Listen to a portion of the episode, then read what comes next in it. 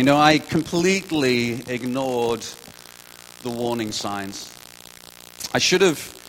I should have realized that something wasn't right when I drew up into the car lot five minutes before the place opened and there wasn't a spot to be found. What I should have realized, and what I found out later because I was completely new at this, is that actually all the people who had already parked up five minutes before the place opened were lining up for samples of chili and curry at just before 10 o'clock in the morning. Now, if there is anyone in the room who is lining up for free samples of curry and chili at 10 a.m. in the morning, then we have a special program for you, and it's called Set Free, because you need help. I ignored the warning signals. My wife was extremely excited. We'd never been to this place, we'd never had a membership. And now we came equipped with our membership cards, and Sarah practically commando rolled into the shop, and I reluctantly followed, not really realizing what was waiting for me.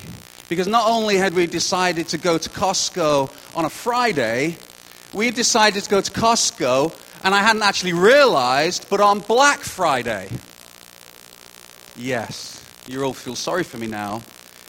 What an incredible place. The stress of me. I, I always thought hell was spelt M A L L. I was wrong because I had a whole new revelation of the, the fear and punishment that awaited for me when I went into Costco.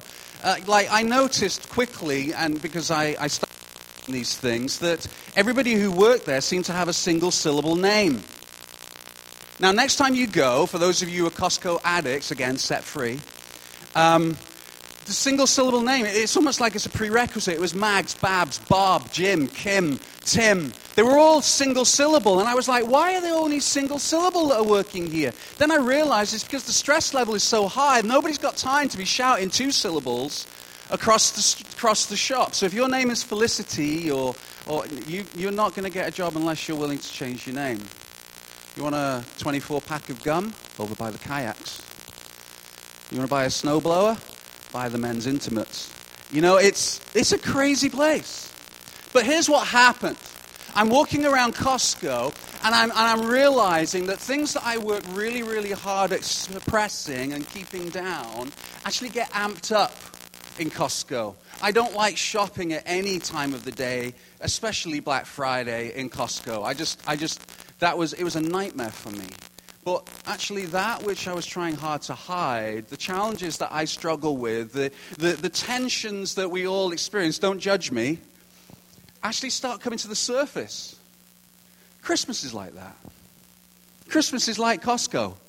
Christmas is a time where the challenges that we have in the year actually get heightened and, and, and it, they bubble to the surface and become really, really obvious. Now, don't get me wrong, Christmas really is a wonderful time of year. It's an amazing time of year. I love it. It's the best. It's a wonderful time of year for most people for most people. Because if you've got financial challenges for the rest of the year, Christmas, it bubbles to the surface. It's like Costco. If you struggle and you feel lonely, Christmas is not a great, wonderful time of year. It's a very challenging time of year. Maybe this Christmas, for some of you, and maybe for people that you love and you care about, this is the first Christmas without somebody precious that they love for many, many years. Maybe this is the first Christmas where the family has split and you're having to deal with that tension. Maybe this is the first Christmas where you're a blended family and you're having to kind of navigate those challenges. Christmas is a wonderful time of year for most people.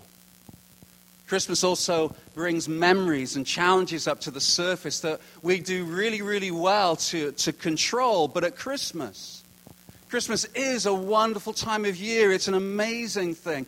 But it's also a very difficult, and, and Pastor Phil has already referred to that. It's a very challenging time of year. But I love it. It's this tension, isn't there, around Christmas?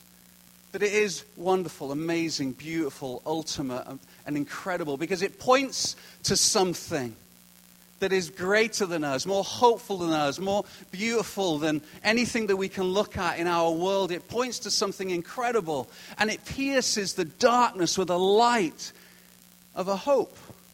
and of something more.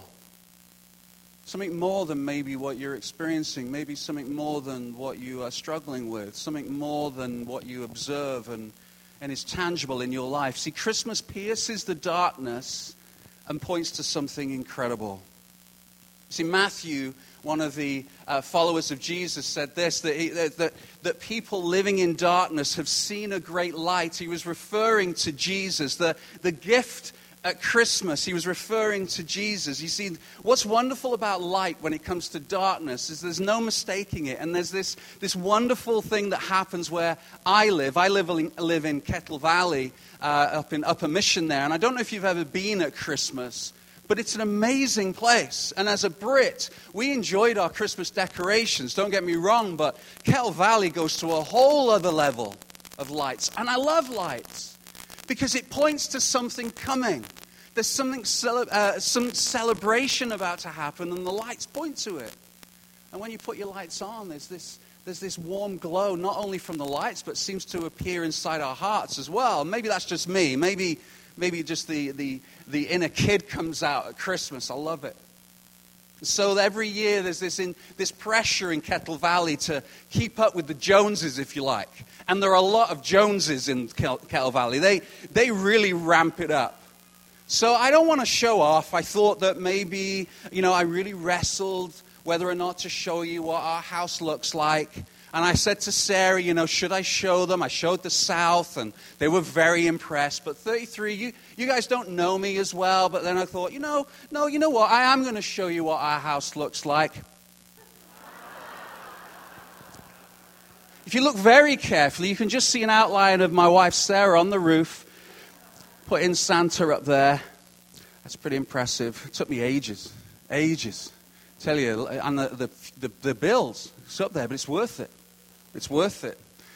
Actually, no, I, you know, I must admit, and thanks for the laugh, because as soon as you saw it, you knew I wasn't telling the truth, and I'm not. Um, but that I, I literally Googled really big house with lots of lights. Boom. So, whoever that is, if you happen to be seeing it on TV, thank you. We're very impressed and, uh, and set free. They're set free for anybody who gets to this level. Lights are beautiful, and we enjoy them. You see, what is beautiful about light at Christmas is light pierces the darkness and it brings hope. Because Christmas is a wonderful time of year for most people, most of the time. And regardless of what it might be that you're experiencing, you see, the light of Christmas, the light called Jesus, pierces the darkness and brings a hope that the world and our culture cannot bring. See, Matthew is quoting a prophecy when he was talking about Jesus, and he said this The people living in darkness have seen a great light, and on those living in the land of the shadow of death, a light has dawned. Now, you might read that and think that's not a very Christmassy verse. Darkness, you know, the land of the shadow of death. That's a really that's a difficult verse. You see, Matthew was referring to a time that was an incredibly challenging time. The time when Jesus was born was not a time of this quaint, beautiful, wonderful nativity scene, which we, we enjoy and we celebrate, even though it's kind of skewed a little bit from reality. The reality is, is that Jesus was born into a time of heightened political uh, and, and, and war. There was, it was, there was a tension in the land darkness reigned. There was violence. There was injustice. There was abuse of power. There was children and, and, women being taken off as slaves. There was this really tangible shadow, he refers to, of death. And, and, and he says, within that, a light has dawned. Families being ripped apart. Grief. And you know, as we think about the time of Jesus, there's a lot that resonates with our time. You know, we look at our country, we look at our world, and we can, we can align what was happening in Jesus' time with what is happening in our time. And on a macro level, it feels dark. And yet, I've just said Jesus, and Matthew is quoting a prophecy. He says, Jesus comes and he brings a light, this light of hope. And if we're not careful as Christians, and maybe you're just you're thinking through spirituality, you're on a, as we, as Christians like to say, you're on a journey. You know, you're just thinking about God. You're thinking about the divine. You sense that maybe there's something more. You're not quite sure what that looks like or who that looks like. And we as Christians, we continually point to Jesus because Jesus is the light. We believe not just from the Bible, but from reality and our own experience that Jesus brings a light and a hope that pierces the darkness, brings a future hope and divine that you cannot find in culture that actually gives us that same glow. That's what Christmas promises. You see, our lives are filled with problems that we just can't solve. We try really hard, don't we? We try really hard to solve these problems. We try really hard to solve the problems we have in our country and in our, in our world. But we stand on history, and history says this that regardless of your ideology or your political stance or what great idea you might have, the tensions don't seem to decrease with our help, they seem to increase with our help. Think about a problem right now. Let's just pause just for a second. And I just want you in your own mind and in your own heart, and maybe this is just a moment that you listen to the Spirit of the Lord, or maybe if that seems strange to you, you just, I just want you to think. Think of a problem in your life. Think of a darkness, if you will, that just seems unsolvable. Just think about that, just for a second.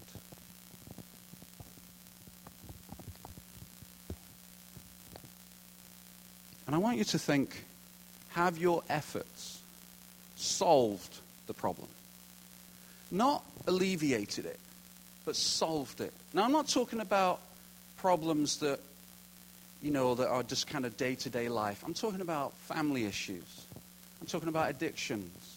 I'm talking about grief. I'm talking about stuff that feels dark. Maybe that's your experience. Maybe you have a, a situation in your family that that breaks your heart just thinking about it. And Christmas seems to raise it to the surface. And you've worked so hard. You've written the letters. You've made the phone calls. You've, you've met with them. And, and you feel maybe a short term relief that maybe this time this person is going to be different. And, and your optimism increases only to be dashed a little time later. Maybe the conversation you've had has been twisted and changed so that what you actually said is now being spread around completely different. And your efforts, your hard work against the darkness is actually just making it worse. That is what Matthew is talking about. We need something more. We need something brighter, more hopeful, more powerful, more, more outside of us. Because here's what I do know about the word hope Hope is very different from optimism. Maybe you're optimistic that things will change. Maybe you think, you know what? I'm a smart person. I think I can, I think I can bring a change to this. And you're optimistic. But you see, optimism doesn't change anything. Hope in something outside of us actually brings change. A few years ago, when I was still teaching, um, we went on a, a, special weekend, and it was for uh, trainee head teachers. So, teachers that were being kind of earmarked for future head teachers or principals. And so, we went on these management training weekends, which were, quite frankly, torture. It was, uh, see, I've been to Set Free and I've dealt with it. But we, we, went, we, went on these, we went on these weekends, and so, and I actually think it was just revenge. See, people who, um, who work for, we used to call them local education authorities, LEAs. People who work for LEAs, we thought as teachers were just disgruntled, bitter teachers who, who kind of then went to work for the LEA and thought of ways to make life hard for the teachers in the classrooms. Now, that was Britain and that was then. I'm not saying that's the case now. So, but these weekends seem to elevate that. We're like, wow, this is just torture. What, what sort of things are we going to be doing? Well, one of the things we did is we were told we were going to go potholing. Now, potholing, for those of you that apparently potholing is an alien, alien term, because I talked to Chris Newfeld and Curtis and they looked blank at me and uh, is, is, is, I think, um, let's just uh, move on a little bit. You wear one of these and you go caving. You know what I'm talking about now? Sp- spelunking or something? Ah. I don't know where that word comes from, but in Britain it's called potholing and, and caving. And so you put these on your head and you go deep under uh, into, and especially where I was teaching, which was in North Wales, we went into these caves, deep, deep into the side of the mountains. And it, we walked and walked and walked right into the darkness. And it was brilliant because we had these things in our heads and this wonderful lamp on the front we could see. And we were all laughing and joking. And it was, you know, we were messing around. It was, it was great. And we clambered down things and through things. We were there a long, long time. And then our instructor said this. He said, he got us all in a group and he said, okay. He said, we're going to do something. Are you ready? Yes. He said, I want you all on the count of three, we're all going to switch off our lamps. One. We were all kind of giggling. We thought this was going to be funny. Two. Okay, you ready? Three. We clicked. Lights went off. You know, I don't know if you've ever been in darkness where you can literally not see anything, that you just might as well close your eyes because your eyes are straining so hard that you cannot see any evidence of light at all. So you close your eyes, and everybody was kind of laughing and joking, and then slowly it went quiet because one person said, Okay, I can't remember his name, let's just call him Steve. Okay, Steve, when can we put the lights on? Steve? Steve. Now, we were told not to put the lamps on. You know, we're very obedient because we're teachers. We didn't put our lamps on. And then he just said this. He said, What would you do? He said, if the light just went out. You see, what was interesting is we started to analyze what we did. There was a lot of clinging. there was a lot of clinging. And then you automatically put your hand out to feel the wall that was cold and wet and damp because you're deep underground. And he said, okay, now we're going to try and find our way out. So we were literally kind of going along the wall in the hope that when all the time, all we wanted, all we needed was light. And then Steve, it was brilliant. I always remember this. He just flicked a match. And he held the match. And the instant, oh, it was really odd. It's hard to explain. The instant hope that came on when he struck that light. And he said, okay, you can put your lights back on then. And then we clicked, and all the lights came back on, and everybody relaxed. It was great. But here's the reality. Here's the reality of what life is like.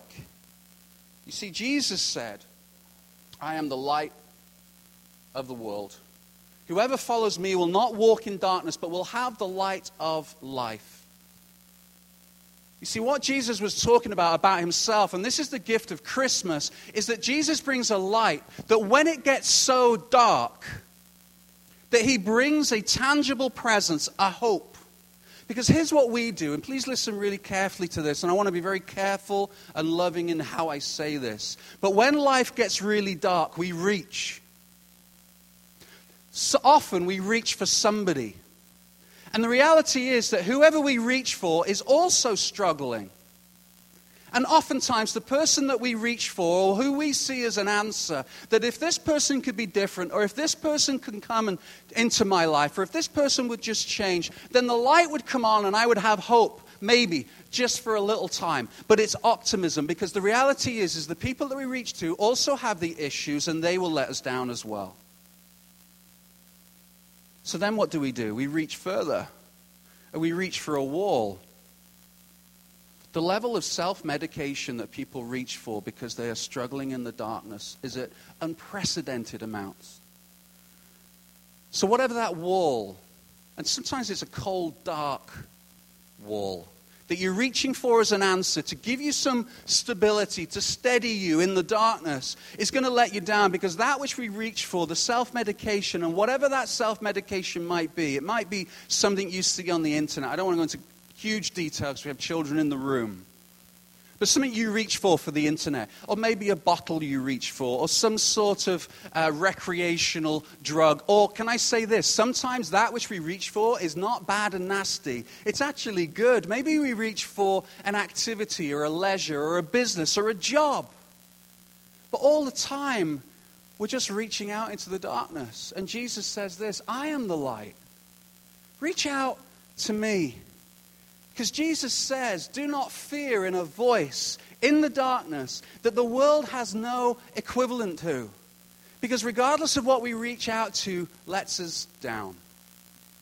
Well, that's also awfully pessimistic, Glenn. If it doesn't let us down, that's fine, but it also cannot save us. And we need saving from ourselves.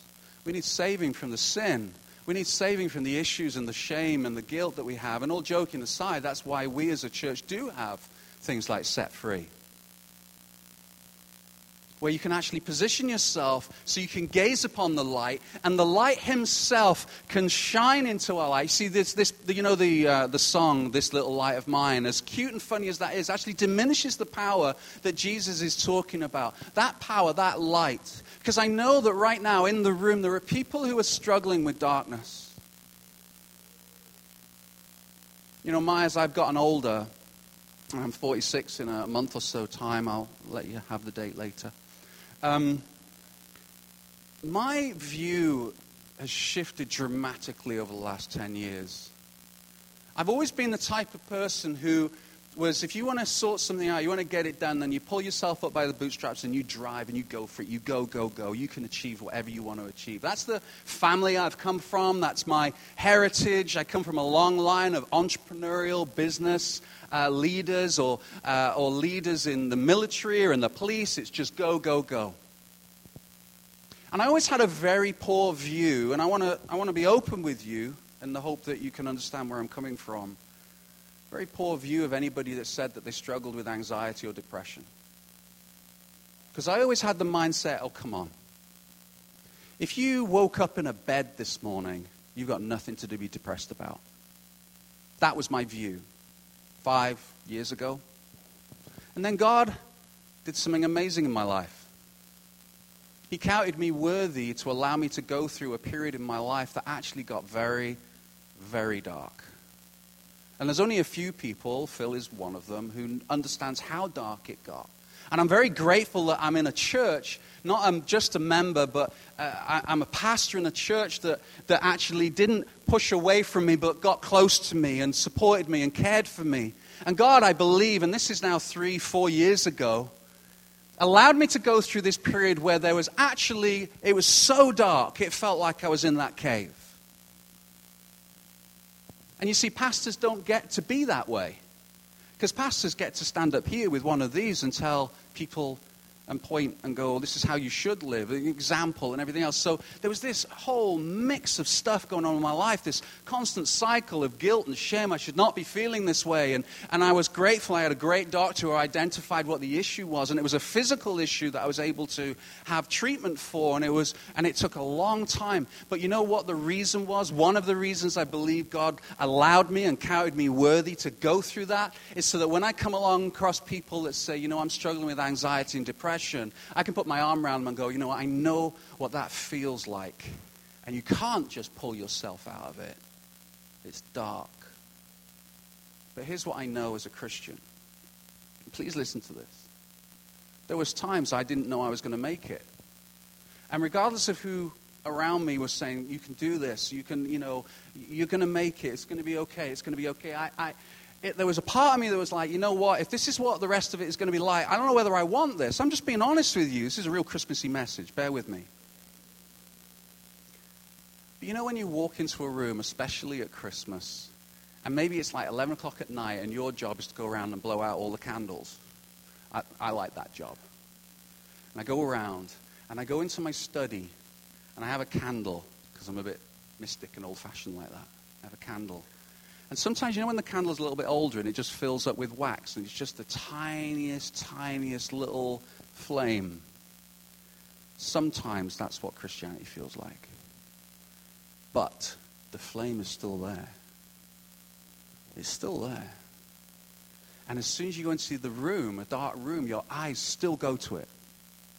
You know, Jesus never left me. He never went out. Forgive me for putting it that way. He, he never let me down. And there were times when I really questioned, but I am so thankful that Jesus, his promise is that I will come into your life and I am the light of the world and the light of life. And even though you will not, you this walk in darkness, whoever follows me will not walk in darkness, there's always going to be that, no matter how small it is, no matter how faint it is, that hope that there's going to be something better coming, something more beautiful something more ultimate. And so, as a pastor, having come through that, and it took me about a year, and I have to say, looking back, it feels like another world because, you know, the, the physical side of things is, is, is much improved through just doing practical stuff. So it feels like it's somebody completely different because it's not who I am. But can I tell you, that light never went out. So the question is this Do you have that? Do you have that light? You see, John, one of Jesus' followers, he wanted to sum up who God was. And John said this God is love. See, John was one of Jesus' followers. He also happened to be one of the followers that lived the longest. The, the Gospel of John, his writing, is, was written one of the later Gospels, around about 70 or 80 AD. Here's what's really interesting about John's uh, summarizing of God. See, John would have witnessed all his friends, all the other apostles dying. Not just dying natural deaths, but actually really bad deaths. He would have witnessed some persecution and darkness that would have been overwhelming for you and I. When we talk about anxiety and depression, no matter how real that is, and it is real, the darkness that is in society and in life is, is nothing compared to what it was like then. And yet, God, uh, John still said, God is love. That regardless of the circumstances, he could still say, God is that light. God, no matter, no matter how dark it might feel, friends, he is still that light. He is still present. He is still bringing hope. He is still loving. And we don't do that. We struggle with that. What we do is if my circumstances are a certain way, then yes, God loves me. If my circumstances are not a certain way, then I start questioning whether God loves me. And that's not what John did. He said this He said, These things are written that you might believe that Jesus is the Christ, the Son of God, and that by believing you may have life in his name. Life in his name. I might have shared this before, but one of my daughters is called Zoe. And Zoe is a very popular name in Britain. I think it's less popular in Canada. But Zoe actually is a Greek word and it means life. But it doesn't just mean life, it means to jump up, spin around, and shout for joy. That's what it means. And actually, if you spent some time with Zoe, you'd see that she has that kind of personality and character. So it was a real prophetic thing. Uh, I, I personally think very carefully about children's names, they're really important. And so we prayed Zoe life into her. That's the life that John is talking about. You may have life in his name. And here's, here's the reality, and, and, and notice this, this is important that you might believe that Jesus is the Christ, the Son of God, and that by believing you may have life in his name. So he's almost saying, look, there's two ways you can approach this. You can stop at the believing, and maybe that's you. You know, I believe in God, I believe in Jesus. I'm down with all this Christian stuff. That's cool. Yep. But do you have life in his name? Do you have that light? Do you have that hope? That when things go dark, what do you reach for? Do you reach for him? Or do you reach for something that ultimately is going to fail you? You see, John went on and he said this In him was life, and the life was the light of mankind. The light shines in the darkness, and the darkness has not overcome it. And that's the reality when you walk into a dark room, that the darkness will not overcome that light. But how? And let me finish this. How do you get to the place where there's that light that shines within you that brings Zoe life, regardless of how dark it is? That even though G- that Christmas is a wonderful time of year most of the time, that, that regardless of how dark it is, that you have that hope, that ultimate, that beauty that you can anchor into, that is outside of you. Because I don't know how, care how smart you are or how driven you are. You need something outside of you to anchor into, and his name is Jesus. So, how do you get that?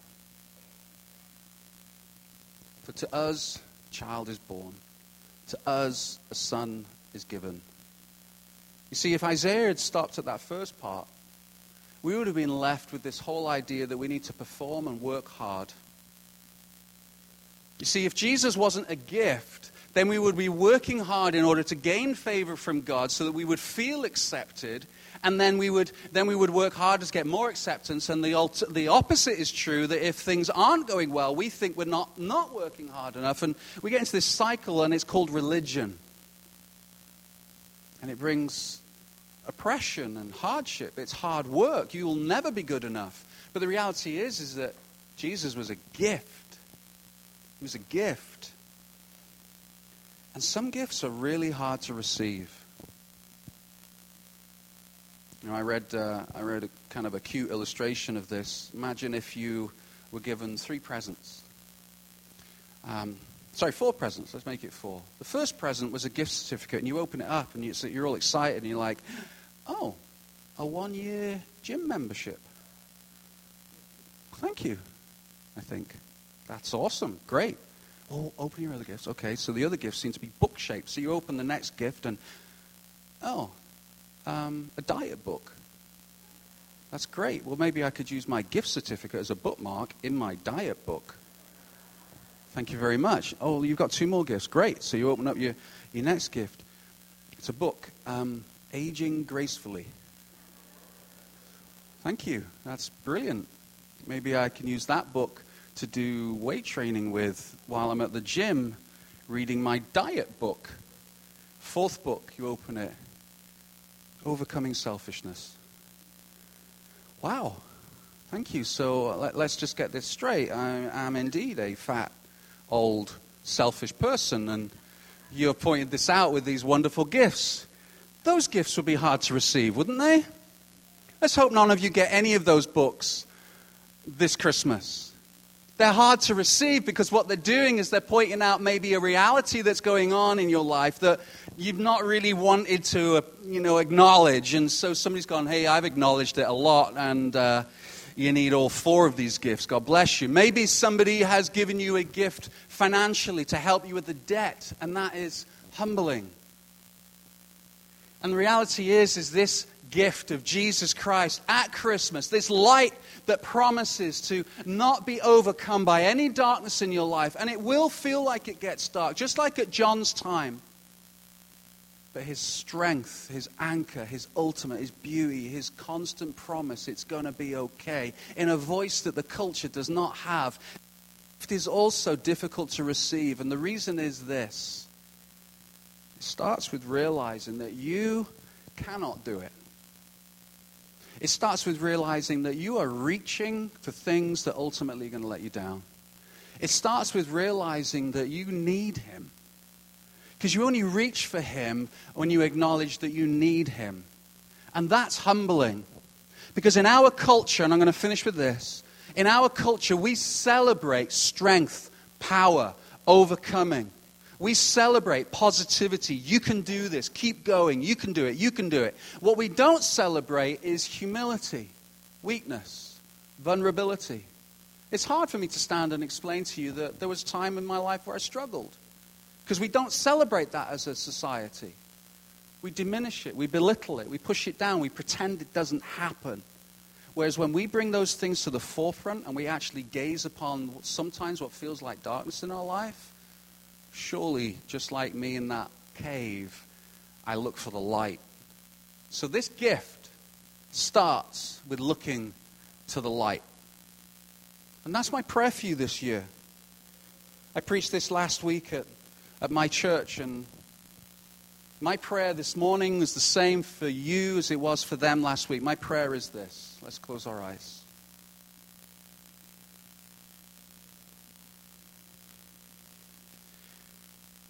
Father, my prayer for these good people, Lord, is that we would stop trying to fix the darkness ourselves.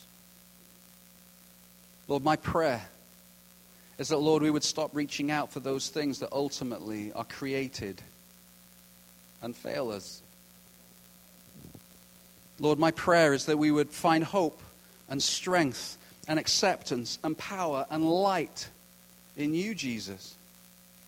And Lord, I pray that even as I'm stood here right now, just as Phil has already said and prayed, that your sovereign power, Lord, would call and draw people to yourself.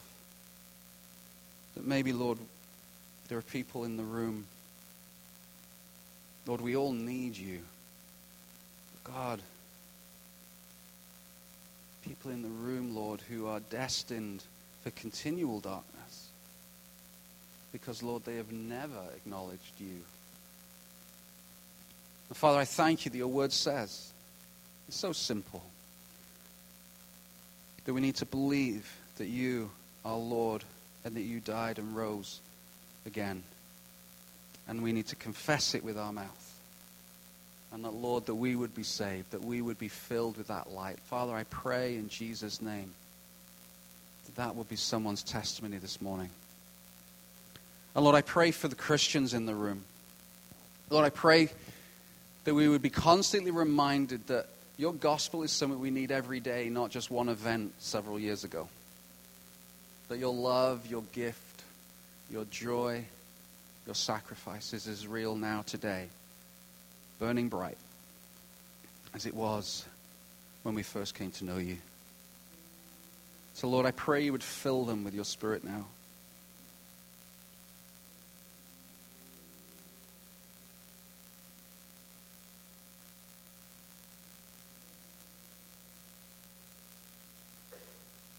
I really believe that there's someone who really do believe that they're just sat in a really dark room,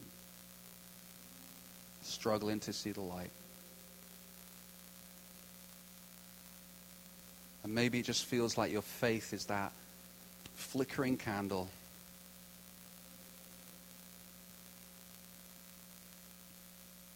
Well, be encouraged, brother. Be encouraged, sister. The darkness will not overcome it.